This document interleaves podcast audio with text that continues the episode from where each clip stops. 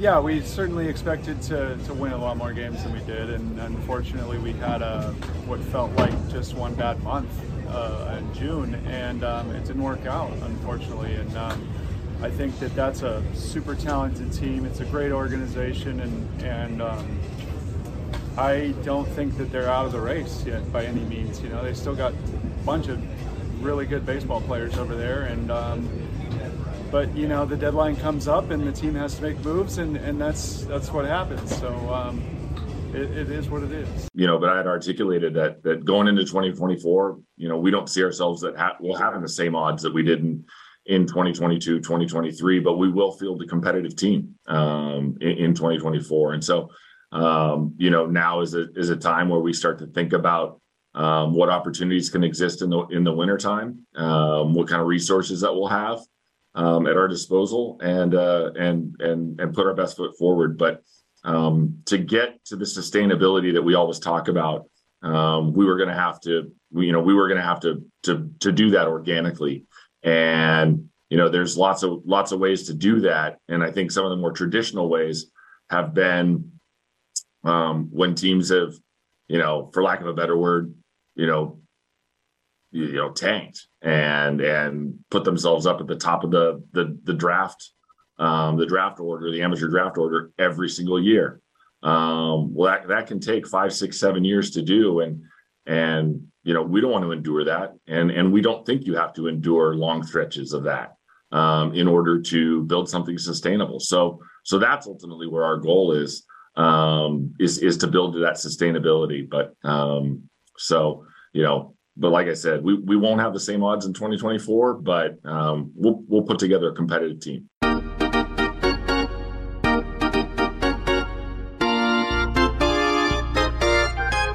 Well, you heard it from the horse's mouth, Billy Eppler. And, you know, they're going to try to be opportunistic. They're going to try to provide value. There's going to be pathways to be successful, but it's going to be a team that maybe more plucky, you know, not as you know the margin of error is greater for these guys. You know they have a th- you know you know excuse me a thinner margin of error for these guys. There'll be names that you'll you know value names. You know maybe they're going to go and scour areas that we're not sure of. You know maybe a DJ Stewart who is the type of you know component player they'll put in and fill out the roster with. We don't know. There's a lot of uh, unknowns with that. And and as I said, just because you're not promising, and I think Steve Cohen said this during his conference today in Kansas City, promising to be in on every big free agent like they have been pretty much the last couple of years. That doesn't mean you can't field a competitive team. But I wouldn't count on us sitting here next year on August 2nd from their words and and 100% being uh, buyers or having been buyers and, and being competitive it does in a three wild card scenario. I got to tell you, you put some money into the team, and you're halfway decent at your job, and you're not tanking. You should be able to get at least the mirage of playoff contention. I mean, there's a lot worse teams. I mean, look at the 2011 Mets. If they had invested a little in that team, they might have been, and that's what a one wild card, not not three. So, you know, that's where you're at. You heard Mark Canha. It is a shame. He's right. If you look at the Mets, you know, April they play 560 baseball. May they played just under 500, 14 and 15. Awful in June, you know, 7 and 19, 1962 Mets level. 600 baseball in July. They were starting to play better. Their starting pitching was was doing better. It was actually uh, their best run differential month. And then they tore it all apart. And under, you know, we've been through that, why they did it, and so on and so forth. But you know, four or five games in June. You know, go 12 and 14 instead of seven and nineteen, and uh, we're talking about a different situation here. Uh, it's it's crazy. It's amazing the whole thing. So you know we'll get more into the prospects and the farm system and maybe dive a little deeper. You know we heard from uh, Eli Sussman about fish on first, about you know Vargas and Hernandez, the kids, the really young kids from the Marlins system they got for Robertson. Which by the way, Robertson is not faring that well in Miami. So these deadline deals, it's so hard to rip a guy from a team who's pitching well, in a groove, uproot them, uproot the family. You know, even if it's a familiar situation, you're not like he's going to Mars, he's going to Miami. It's the National League East. Sometimes it's amazing. Sometimes they work out great. Sometimes they struggle. We saw from the Mets' perspective last year that Darin Ruf struggled. Mychal Givens was okay. You know, Vogelbach was okay. He was pretty good. You know, just you don't know how this thing is going to work out. It's it's strange on that. So, you know, so what does that mean? You know, you lo- start looking at you know free agents for next year, and obviously we haven't even thought about trades. You know, it's hard to really um, um, you know speculate on trades and everything. You know, the first thing I want to say, and everybody's going to talk about this I don't know how you sell this to Ohtani. Now, money will sell Ohtani. And I think that there might be some inkling from Billy Eppler because the industry talks, and having known Ohtani because he signed him the first time, Eppler might think, and he might be telling Cohen, I don't think this guy wants the East Coast. I don't think this guy wants New York. And we don't know if he's built for New York. Just because he's a dynamic player, arguably the best player of all time, you have no idea if he wants New York and built for New York. We really don't know who he is. I mean, obviously, there's the cultural and the language barrier. You have no idea who he is. Now, I'd love to say that, you know, we were all prepping for it, myself included. The winter of Ohtani, the winter of Ohtani, the winter of Ohtani, the winter of Ohtani. The winter of Ohtani might be before us, but it might be the Angels and the Dodgers and the Phillies. And, you know, if they don't come to the Mets, I don't know why I go to the Phillies, but you know what I'm talking about. Somebody else other than the Mets. Maybe the Yankees are in on it. You know, maybe he looks at the Mets and says, you know, I don't want to come to a team unless I know a thousand percent that they're going to be competitive. I already did this gig with the Anaheim Angels. And in a way, he might look at the Mets as Anaheim East.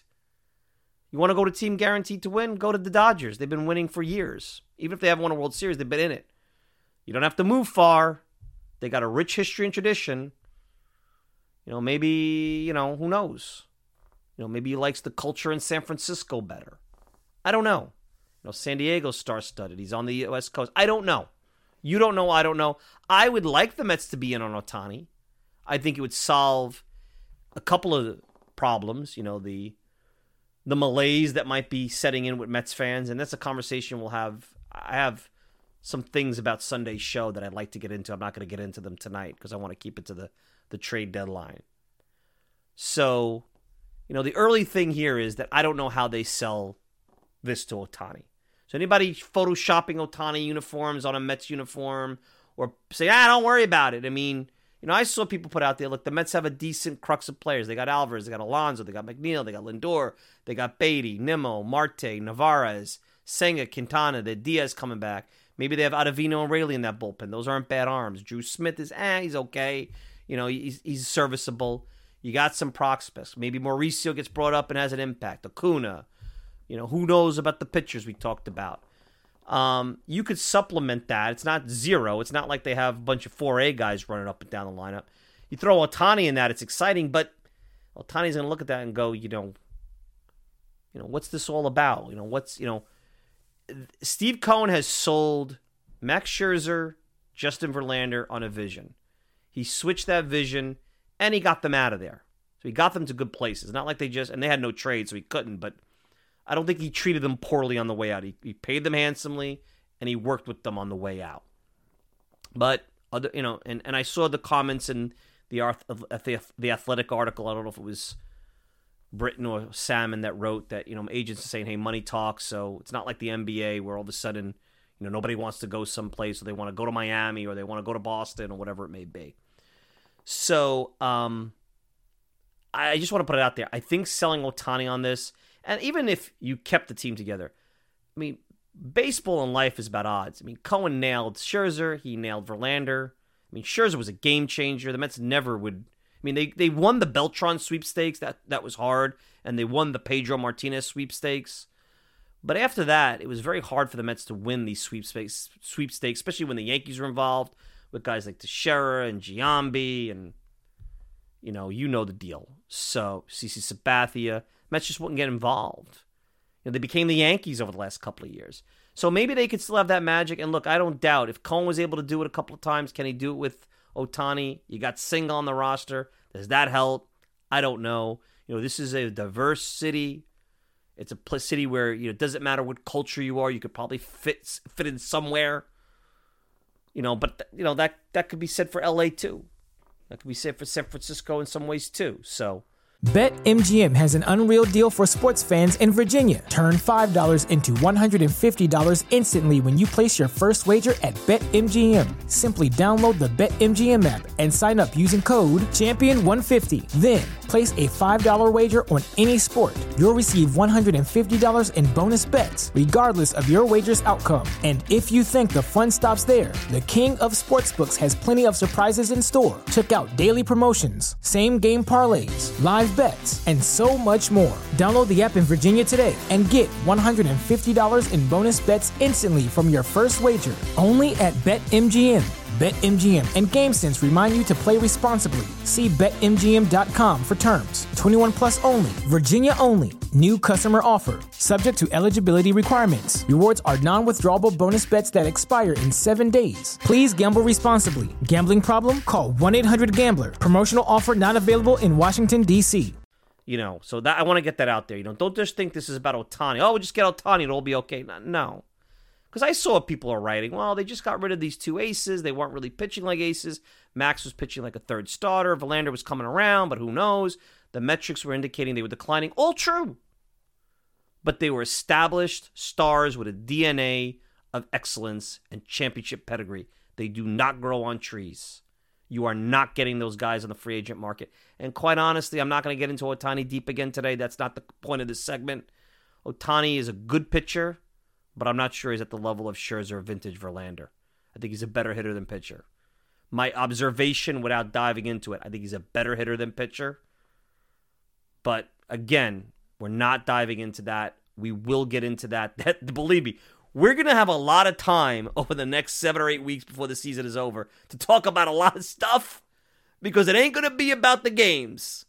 I'm coming to you during a game. I've never done that before. It ain't going to be about the game. So, look, I'll outline the roster. They have some, you know, players to start with. What do you think? What do I think early? What does Billy Eppler's words mean? And I and I'd like to see more conversation as the season goes on. You know, it's it's about maybe signing some bullpen arms. You know, maybe they go after a Jorge Soler or Jesse Winker on a value deal, Lourdes Gurriel. You know, they can bring back Tommy Pham and Mark Canha. You know, maybe they bring in a Justin Turner. They're going to bring in guys on one or two year deals, guys who are not at the top of their free agent class, who want to play here in New York, you know, they're not going to go out and go after uh, Urias or Blake Snell or even maybe an Aaron Nola or a Sonny Gray. I mean, Aaron Nola's having a bad year.